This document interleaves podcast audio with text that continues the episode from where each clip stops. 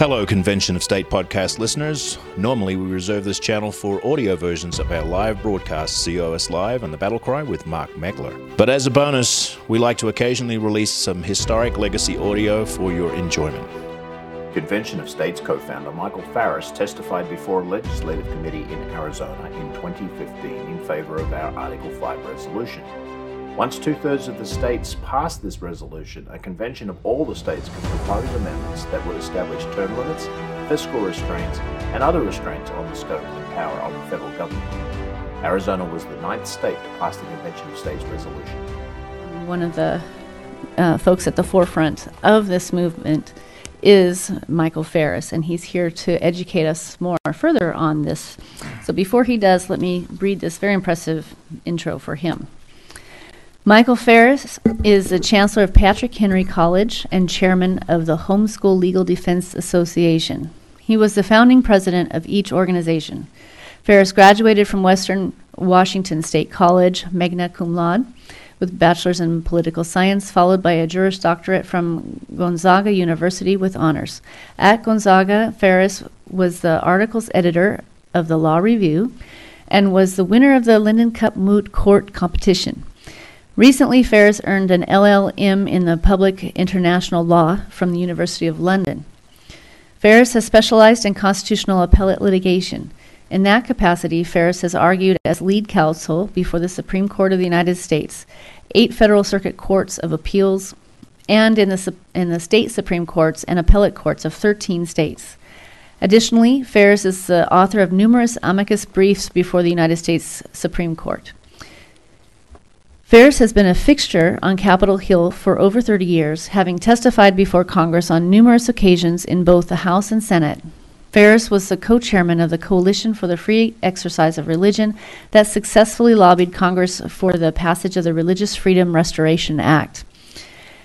He had been a leading advocate for the sovereignty of the United States with his successful opposition to various United Nations treaties which seek to control the domestic policy of the United States. Well done. Farris is nationally known as a pioneering leader of the modern homeschooling movement. His leadership of Homeschool Legal Defense Association has taken him to nearly every state and a growing number of other nations. As the founding president of Patrick Henry College, Farris has helped to launch a highly regarded Christian college that is founded on a strong commitment to biblical truth and classical liberal arts, the twin pillars of the educational practices of the founding generation of the United States. At Patrick Henry College, Farris teaches constitutional law, public international law, and has coached the Patrick Henry College moot court team for eight national championships, including each of the most recent six tournaments. Farris is the author of over 15 books, a number of law review and other scholarly articles, and countless articles in the popular press. He has appeared on every national television network, dozens of talk shows, and played himself in a motion picture. He is the author and narrator, narrator of a popular video series entitled Constitutional Literacy. He is the co host of a daily radio show, Homeschool Heartbeat, played on nearly a thousand stations. Farris's work has been recognized by a number of awards, including the Salvatori Prize for American Citizenship from the Heritage Foundation, a Lifetime Achievement Award from the Virginia Family Foundation, and or, an original inductee in the Kennewick High School Hall of Fame.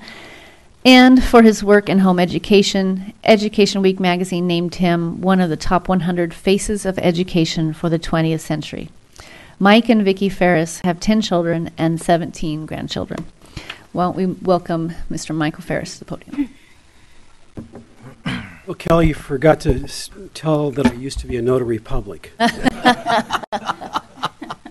um, thank you so much, uh, Chairman, Chairwoman Townsend. It is great to be here, members of the committee.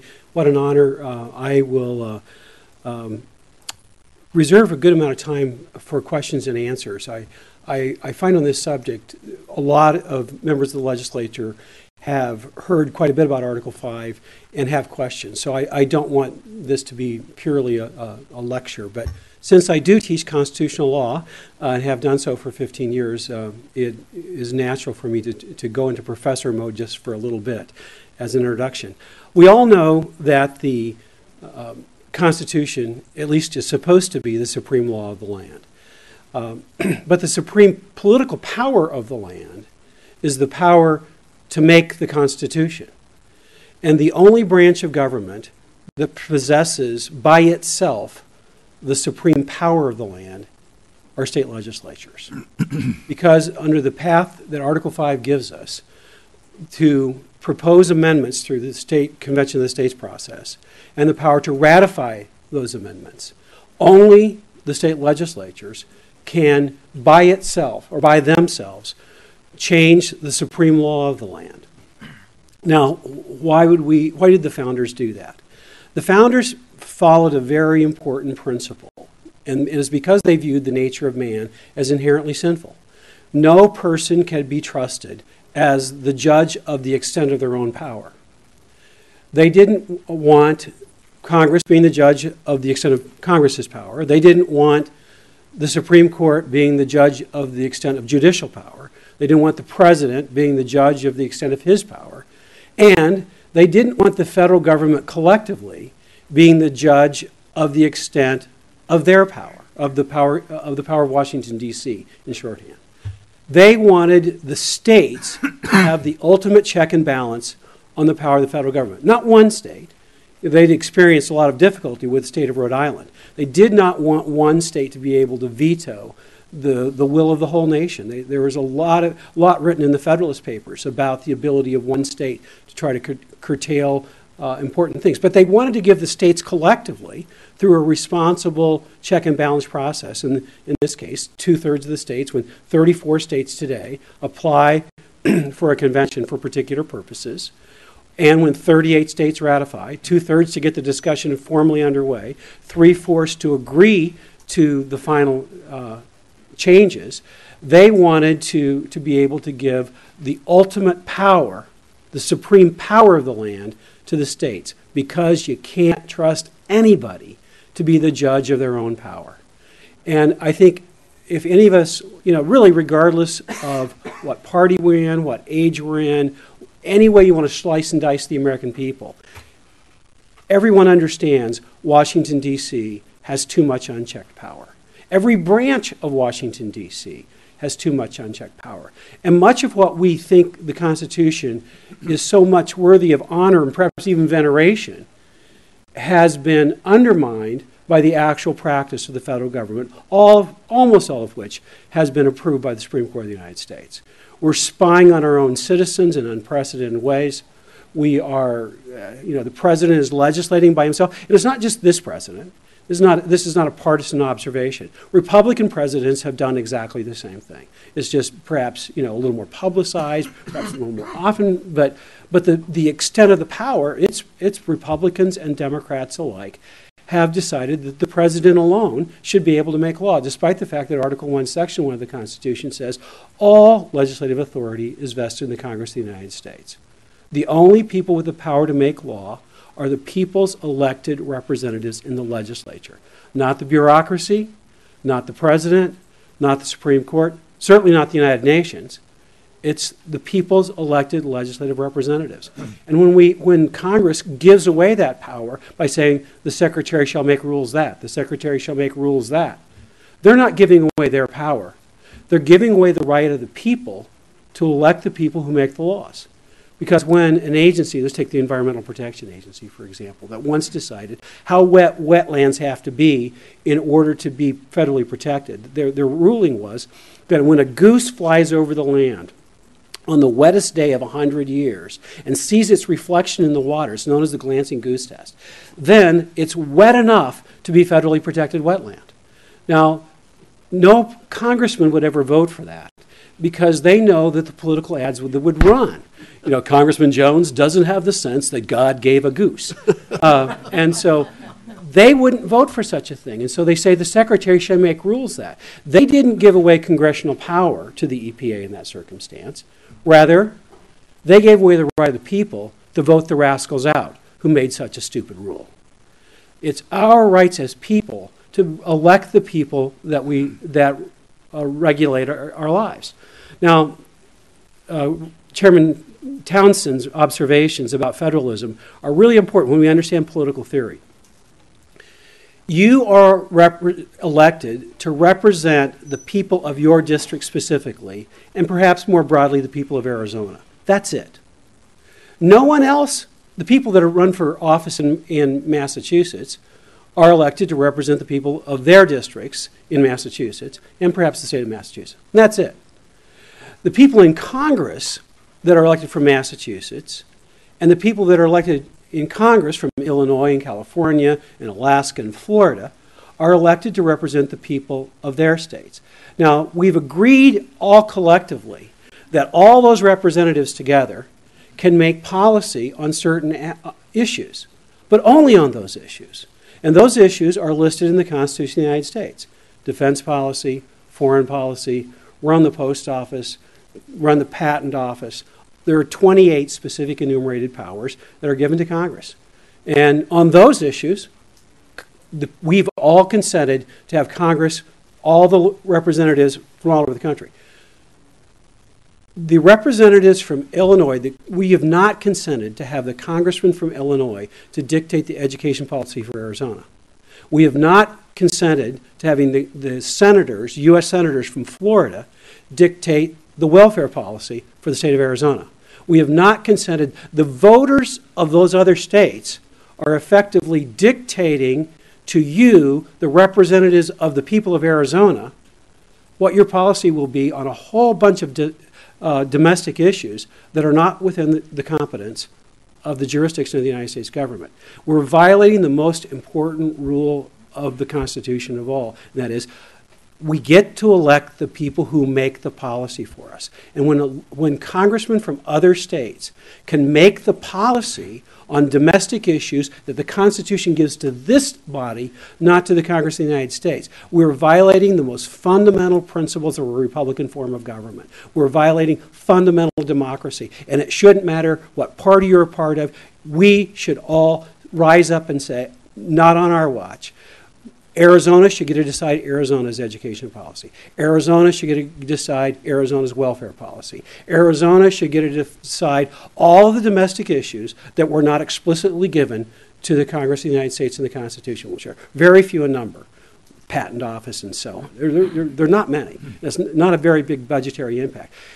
You all, and all state legislators alike, are becoming the servants the, the efficient, uh, you know, the, the, the functionaries of the will of Congress rather than the sovereign elected representatives of the people of your district.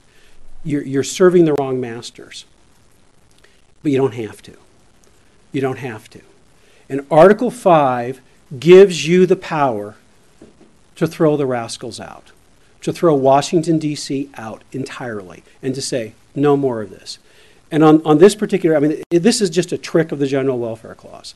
The General Welfare Clause was interpreted in a case called Butler versus the United States improperly uh, by a, in, in about nine lines of type on the Supreme Court's pages, Butler versus the United States. They say, well, we've, we've listened to this founder and that founder, and for reasons we're, we're too busy to explain to you, we're, we're choosing to go with Hamilton rather than with Madison on this subject. And, um, and so we think that the General Welfare Clause is a broad grant of, of, of authority to, to spend money. And then they followed that up with uh, Dole versus South Dakota, where they say it is constitutional to use strings attached to federal expenditures on subjects the government has no authority to spend money on, no, no enumerated authority to spend money on, to tell the states what to do. You take those two decisions together, both approved by the Supreme Court of the United States, and you turn the government entirely on its head.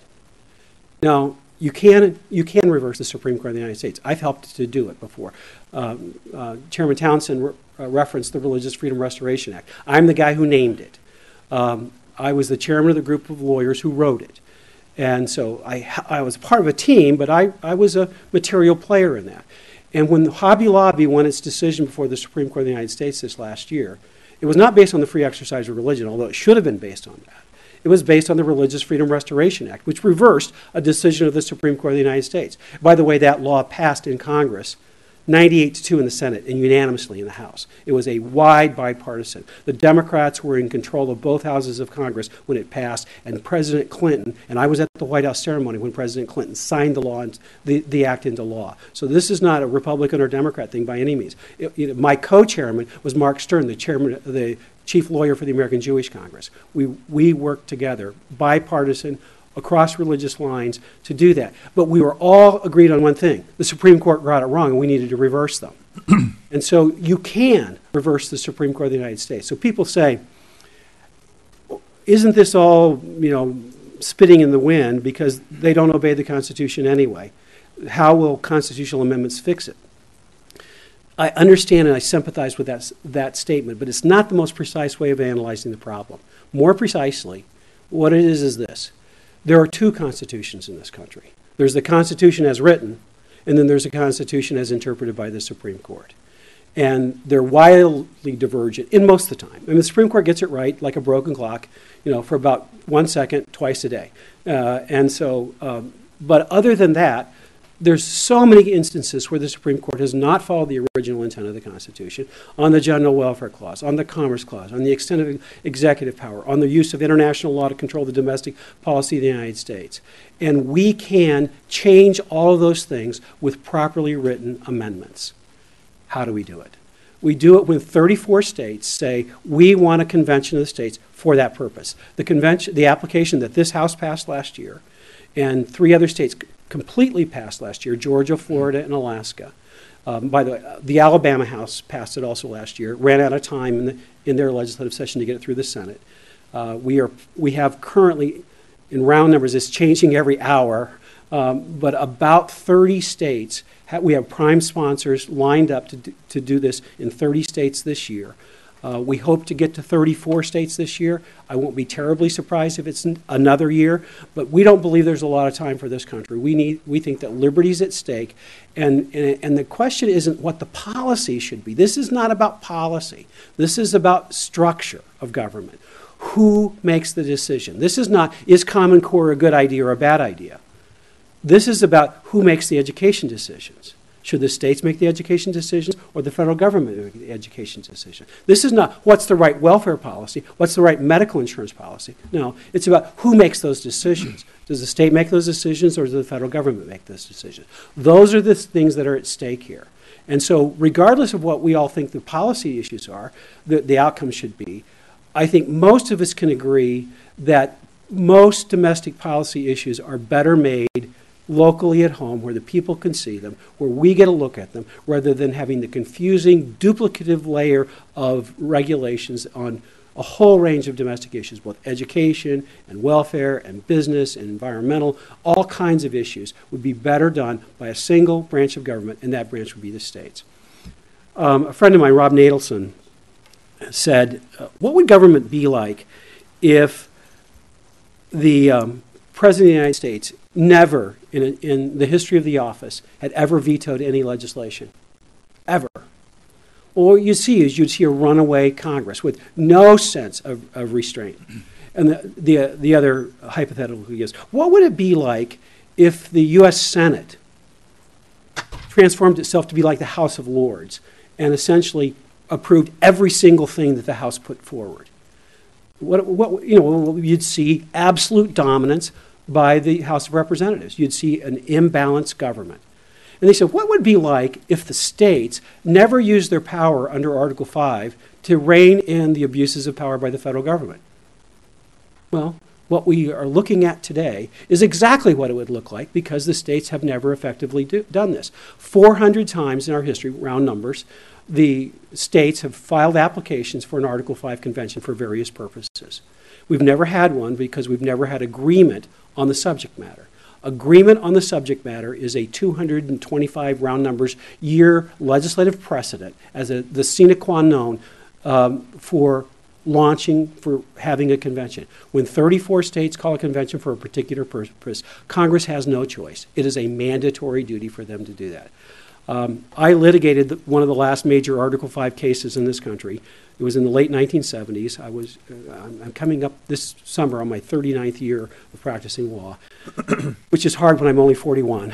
Um, but um, the, um, Am I under oath? Uh, okay, I'm 63, just in case anybody is wondering. But the uh, uh, one of the earliest cases I did was I represented four Washington state legislators uh, in a Article 5 challenge when Congress tried to change the rules for the ratification of the Equal Rights Amendment. It was originally seven years. They tried to advance it by another three and a half years. And the question was, did Congress have the power to do that?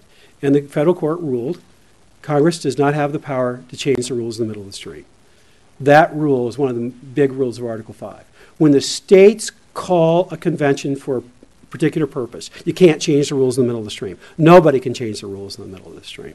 States can't do it, the convention can't do it, no one can do it. It's been litigated. I helped litigate the case. I was the lead counsel for one of the three states. By the way, the other two states that were involved in the case were Arizona and Idaho. And so we worked together as a team to get that done. Um, so the, the purposes that we're calling for a convention are this to limit the power and jurisdiction, excuse me, to impose fiscal restraints on the federal government, to limit the power and jurisdiction of the federal government, and impose term limits on federal officials. I'll just briefly mention that last one. My primary objective is to see that we have term limits on the federal judiciary. I'm per, I, I think that term limits on Congress is a worthy discussion, but I'm less concerned about that because the voters have the ability to throw the rascals out. We have no checks and balances on the judiciary, none. The Supreme Court itself has said 30 times the only check on our power is our own internal sense of self restraint. We've got to do better than that. The founders wanted to be, have realistic checks and balances. We need to deliver on that. And so, um, so we can have that discussion. So those are the, the subjects which uh, we're asking this uh, uh, legislature, this committee first, and then the legislature to consider and to pass. Uh, one, this House passed once again, and hopefully we'll get it through the, the Senate this time. Um, uh, we have hopes and belief that that is going to happen. And so the uh, um, to add Arizona to the to the growing number, and we believe we're going to get to 34 either this year or next year, and have a convention where we can have a, a discussion with authority. People are tired of just talking about this stuff. We want to get together with the authority to do something about it. And when it comes back, when the, let's say there's seven amendments that are proposed, they come back like the Bill of Rights. You vote them up and down individually. Uh, if you like the balanced budget amendment that comes out, you vote for it. If you don't like the term limits on Congress that comes out, you vote against it. And so when 38 states approve the particulars of the amendments, then they're part of the Constitution. But the, so the issue before the legislature today is should the states get together and have a discussion with the authority to do something about it? That's the issue before us, and I think the answer is self evident yes. We need to have this discussion with authority, and let's get this done. So, with that, I'd be glad to answer any questions that any of you have. Members, are there any questions for Michael Farris? Representative Mitchell and Representative Mitchell, will you please introduce yourself briefly? Uh, Sure, thank you, uh, Chairwoman. I was late getting here because I was another committee. So I'm Darin Mitchell from District 13. I serve as Chairman of Ways and Means, Vice Chairman of Ag and Water, and I'm really happy to be on this committee and to see you again, Mr. Farris. I just have a quick question. I'm a, a supporter of, of this, but could you give us a short answer for those that we're talking to who feel somehow this could turn into a runaway convention? So, how do we how do we convince others that otherwise we think might be with us of how that won't happen?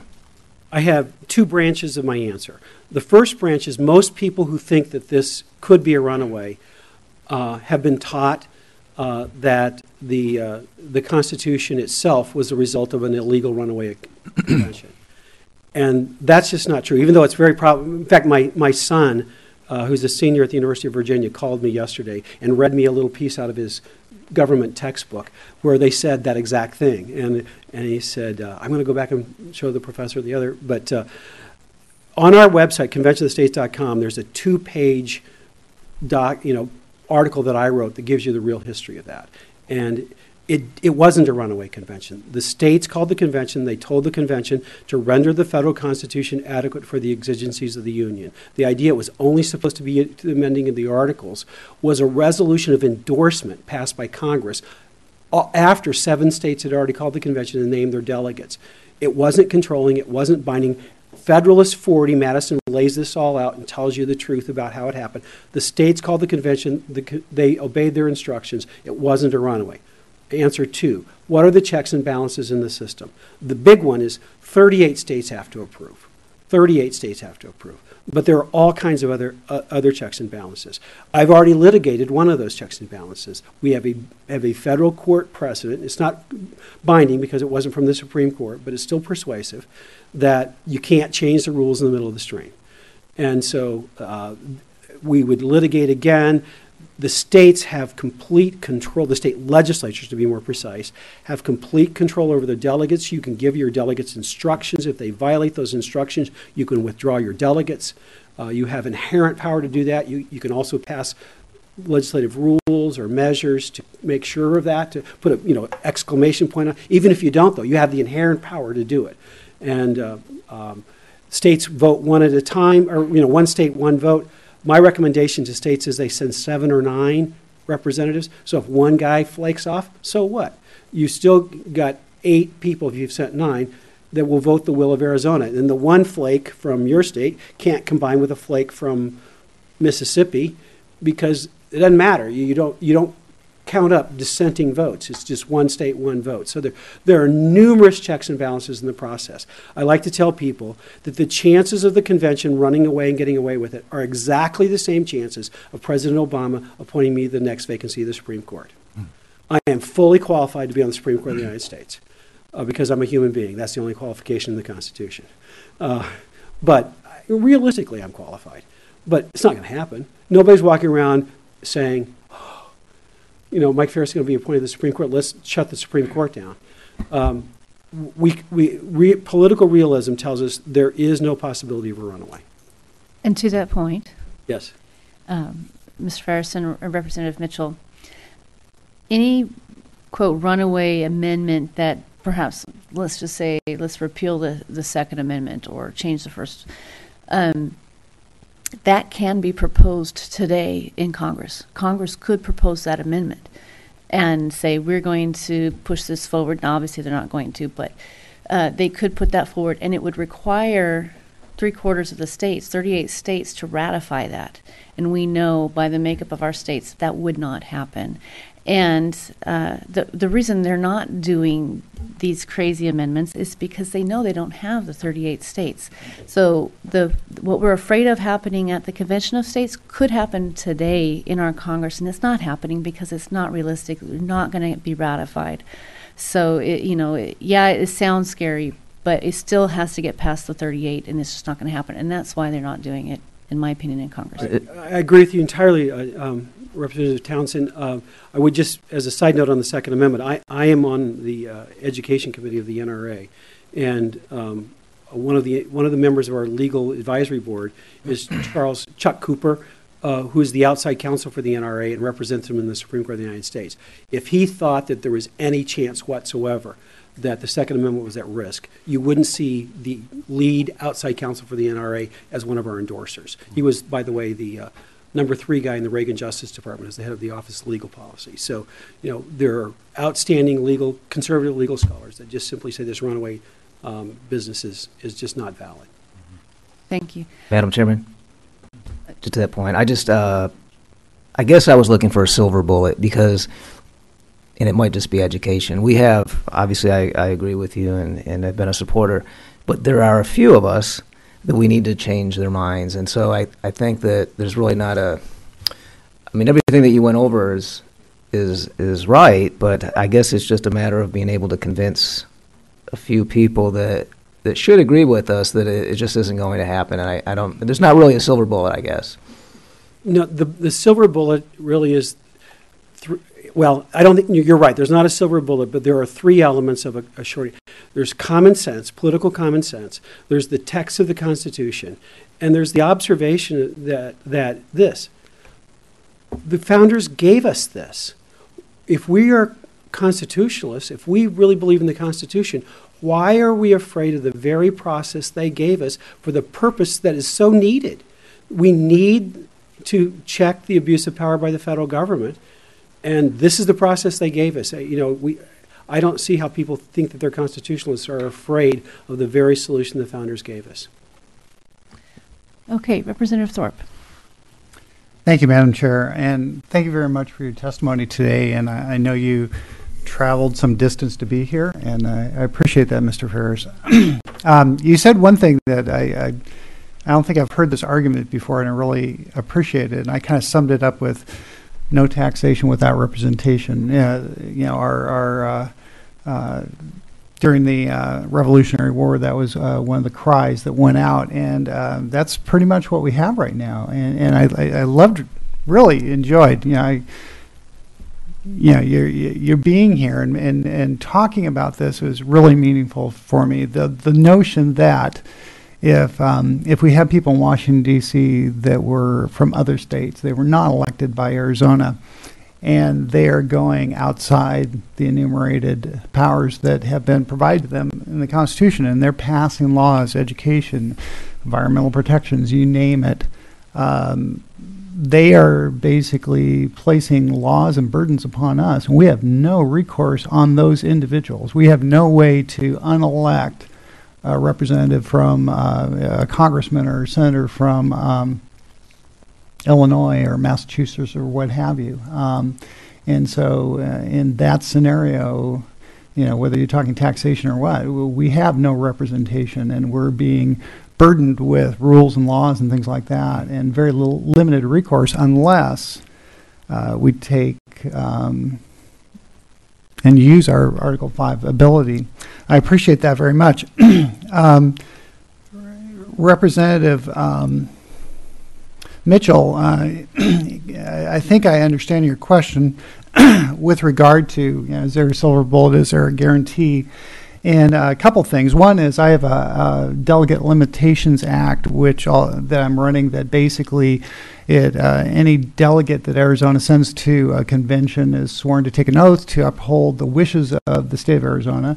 And if they don't, they're immediately recalled, replaced, and can even face civil penalties if, if they are violating the wishes of the, of the legislature. Um, the um, one thing uh, I, I like to talk about is um, I fear a runaway Congress much more than I fear a hypothesized runaway convention because there's never been, you know, to Mr. Natelson's research, there's never been a runaway convention. Um, the one that I think is the most telling is the Washington Convention of 1861, I believe, uh, where uh, Virginia called the convention. They met in Washington, and they and their uh, mandate was to try to keep the Civil War from occurring. And for approximately two weeks, they met. Uh, I'm sure there was lots of passion there, uh, with the country possibly spiraling into a um, civil war.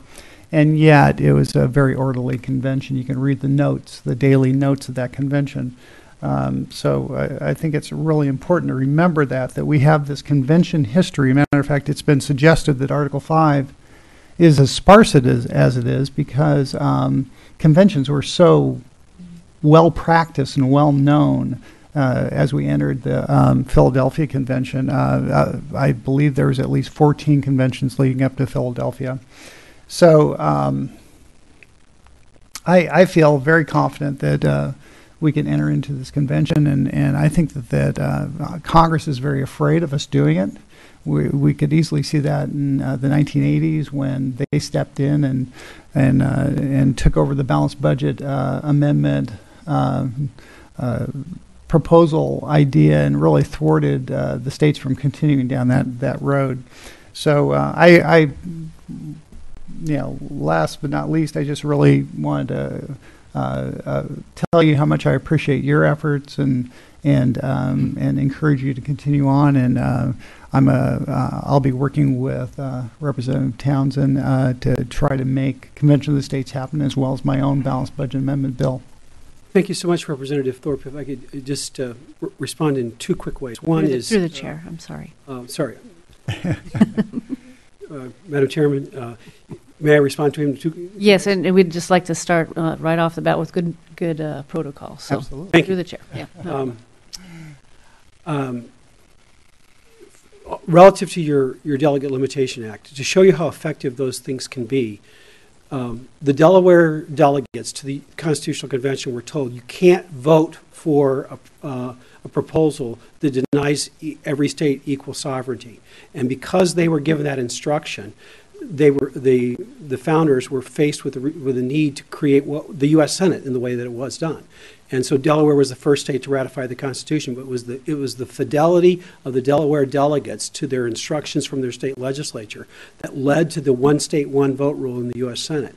And so s- instructions from states can be very powerful indeed. There's a, a very important historical basis for that. As to your uh, point about n- no taxation without representation, not only is Arizona not being represented in the votes of Congress, the next generation for the whole country is being taxed without their consent, without being able to do anything about it, by this, this generational jumping debt. And we need to take into account the, the kids and the grandkids and the people yet unborn who are being taxed by today's spending. Members, any other questions? Representative Finchem. Madam Chair, thank you very much. Um, And to um, Mem- Member Mitchell's point, the, the silver bullet, the education probably is the, the single most important thing that we can do. And, and I too want to commend you and, and thank you for coming. Uh, It was a pleasure to hear you and Mr. Natelson in Washington DC discuss this, this very matter.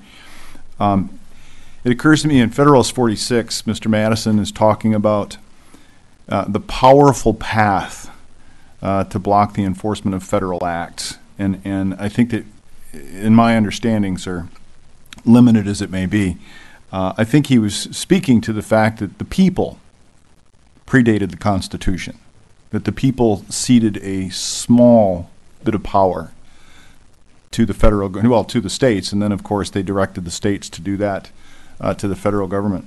Um, I I have long been a supporter of the, the Convention of States movement. Um, I'm, I'm torn. Uh, I know that Mr. Dranias is, is doing some fine work on uh, a very specific piece, uh, but I, uh, I wonder if you might be able to give us just a couple of very brief comments. I- I'm sure that we're going to hear lots about this in the, in the, in the coming days. But um, is, am I correct in my understanding that the Convention of States work is a broader scale than what uh, the Article 5 folks and Mr. Dranias are, are up to? Yes. Madam Chairman, um, the, um, there are three major um, Article 5 efforts underway. Um, uh, The Balanced Budget Amendment, the Compact for America with Mr. Dranias, and ours. Um, There is no reason at all, no legal reason, no political reason, that a state cannot not adopt all three. Um, And so uh, they, they have different approaches and they serve different purposes. Uh, The balanced budget amendment and the Compact for America intend to serve the same purpose, but there are different mechanics and different strategies. There's, there, the, the disagreement is a di- a disagreement about tactics, but it's not in, in opposition. They're both running it on basically whichever one works, go- that's what they're going to go with. Uh, And so uh, there's, there's no reason, ours is the only one that's aimed at really the purpose of this committee, and that is achieving f- true federalism. Um, And so a balanced budget, that's a good thing. We're for, you know, balanced budget's included in what we're doing. And so, but it's not the only thing we're doing. Our, our, our principal aim is to reinstitute, reinstitute true federalism in this country. Madam Chair, just to, to finish Proceed. with my point, um, um, thank you so much for raising the issue uh, to our members here and, and hopefully to our members on the floor eventually, that we are rapidly becoming nothing more than a ceremonial body. That uh, Congress is doing those bad acts that I think Mr. Madison referred to, and, and it is our responsibility uh, to assert the Tenth Amendment vigorously and regularly uh, to hold the other sovereign sphere in check. So thank you so much. I really appreciate your work. And to that point, uh, did you have a response? Okay. Well, uh, if I'm, yeah, sure, I always have a response. Um, Article 5 is the mechanism by which we enforce the 10th Amendment. Thank you. And, and to that point as well, um, I spent a, a great deal of time studying um, something that happened to a country not so long ago in the 90s, um, former Yugoslavia. And from my understanding, what I've learned is uh, they were a republic of six states, like we were uh, a republic of 50. And um, they uh, they were under communism, however, but they had one ruler, and his name was his last name was Tito, and I believe Tito died in 1980. Um, prior to that, he was able to keep the Brotherhood of States together uh, fairly well. And once he died, it took about 10 years. Um, but I even asked my young son a few years ago, what do you think would happen when you have six leaders of six states and no uh, leader above them, and what would happen? And he guessed right away that they would start jockeying for power. That one of them would try to raise to the top, and basically that's what happened in, in Yugoslavia, where Serbia then exercised power over the rest of Yugoslavia and um, became the federal um, entity over them, and their rights were then uh, ignored. And uh, what ended up happening in the end was um, Slovenia and Croatia seceded, and then the entire country fell. Yugoslavia dissolved. The the six states, um, you know, some some of them. There was a religious aspect to it. There was uh, Muslims versus the Eastern Orth- Eastern Orthodox. I see you shaking your head like you know the history as well. It became when when the rights of the individual states were ignored and this federalism of, of one particular th- they had the stronger armor they had more equipment whatever and they exercised their power over the people and against the will of the people. The end result was disillusion. Dis- it dissolved.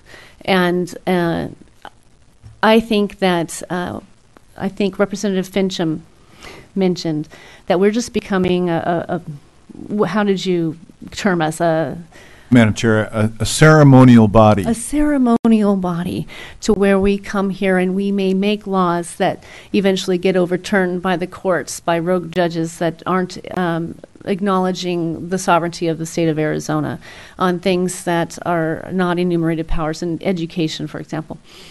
And so I just want to encourage us to remember uh, what's happened in the past in other countries and, and to not go the way of uh, a centralized government where the people's voice is no longer heard, where our constitutional form of government is ignored, and where the rule of law means nothing anymore because it doesn't benefit those who have the power. So, in my opinion, this is a, a very strong method of, of regaining that power. It's going to take some courage. I know there's some folks that are a little bit nervous about it, but unless we do something, if we don't do this and the other things that we have within our power, we are looking at repeating history, and I do not want to see that for my country. So, Mr. Farris, I thank you for coming, and thank you for sharing your wisdom with us. It's amazing story, the things that you've done for this country. Thank you so much. It's my honor to be here. Thank you. And I just uh, had a request uh, from our vice chair. Go ahead. Dr. Farris, not yet. Come on up. um, I'm kind of more into the mechanics of this thing, and I have a couple specific questions. And uh, the first one has to do with the ratification with process. If it comes back to the states, does the executive of the state have any power or portion to play to approve what the legislature has done? Madam Chairman, uh, Mr. Campbell, the uh, uh, governor never plays a role in any phase of Article 5. Okay. Neither does the President of the United States. Right. Uh, Congress has a role in certain circumstances, the legislatures have a role in certain circumstances, but the executives of neither branch are ever relevant. And then uh, the next uh, question, the specifics of the article, the amendments being proposed, would, that would all be, could be all thrashed out in convention from the several states, because it's not necessary for each state to go to the convention with a defined amendment in hand. I mean, that could be the robust debate could take place at the convention, is that correct? Madam Chairman, Mr. Campbell, uh, that's exactly correct. And it's, it's best that way, because you want to draft an amendment that, that ha- eh, both is wise and is politically viable. And when you have all 50 states there, and you- that debate goes back and forth, they go, you, you can find that if you change this one word here that people were willing to change, you get seven more states that will be willing to ratify. That's the kind of give and take that will take place at the convention. And my last question is uh, specifically, where do you see the attacks being made against the convention? Um, for example, uh, lawsuits uh, claiming, I mean, you're uh, an attorney and wise in the ways of, of this, and, and you obviously have thought how they're going to try to not let this happen. Could you briefly discuss that? Madam Chairman, Mr. Campbell, um, uh, the, um, there, there are two different kinds of lawsuits that would be um, possible. You can file a suit about anything, but I'm just, I'm going to just throw away things that are just obviously frivolous and just talk about two, the most realistic things. One is whether or not there's an aggregation issue, whether or not the 34 states really have agreed on the same subject matter. That, for uh, the balanced budget amendment, uh, uh, because those have been written differently, I think th- that's a fairly serious question that has to be considered. Um, I, I think that they should prevail, but nonetheless, there will be litigation over that. Um, for our application, however, every state that's passed it and every state that's introduced it has introduced the operative language exactly the same. And so we don't think that there's going to be any, any possibility of any successful uh, litigation on that subject. Um, the second phase of litigation could be uh, whether or not the, the convention obeyed the instructions that it was given. And so, you know, if, for example, um, our application is, gets 34, they have a convention for that subject matter, and somebody proposes repealing the Second Amendment. I'll be the one to file the litigation myself, challenging the legitimacy of that. So, so if, if the convention goes outside of it, there will, there could be, there could be litigation, and I think it would be successful, based on the litigation I did on the Equal Rights Amendment. But um, uh, there's also the additional political check in addition to that. So those are the two most likely kinds. And so I don't, for our application, I don't see that litigation ever happening of a, of a serious nature because we're not going to have an aggregation issue. I'm absolutely confident we're not going to have a runaway convention. And when, when those two, two things happen, any litigation that's filed will just be frivolous, will be kicked out by the courts in, you know, a couple of weeks. It, it, it will not be seriously considered. Thank you, Dr. Farris. Check out more content at conventionofstates.com slash pod. Thank you for listening.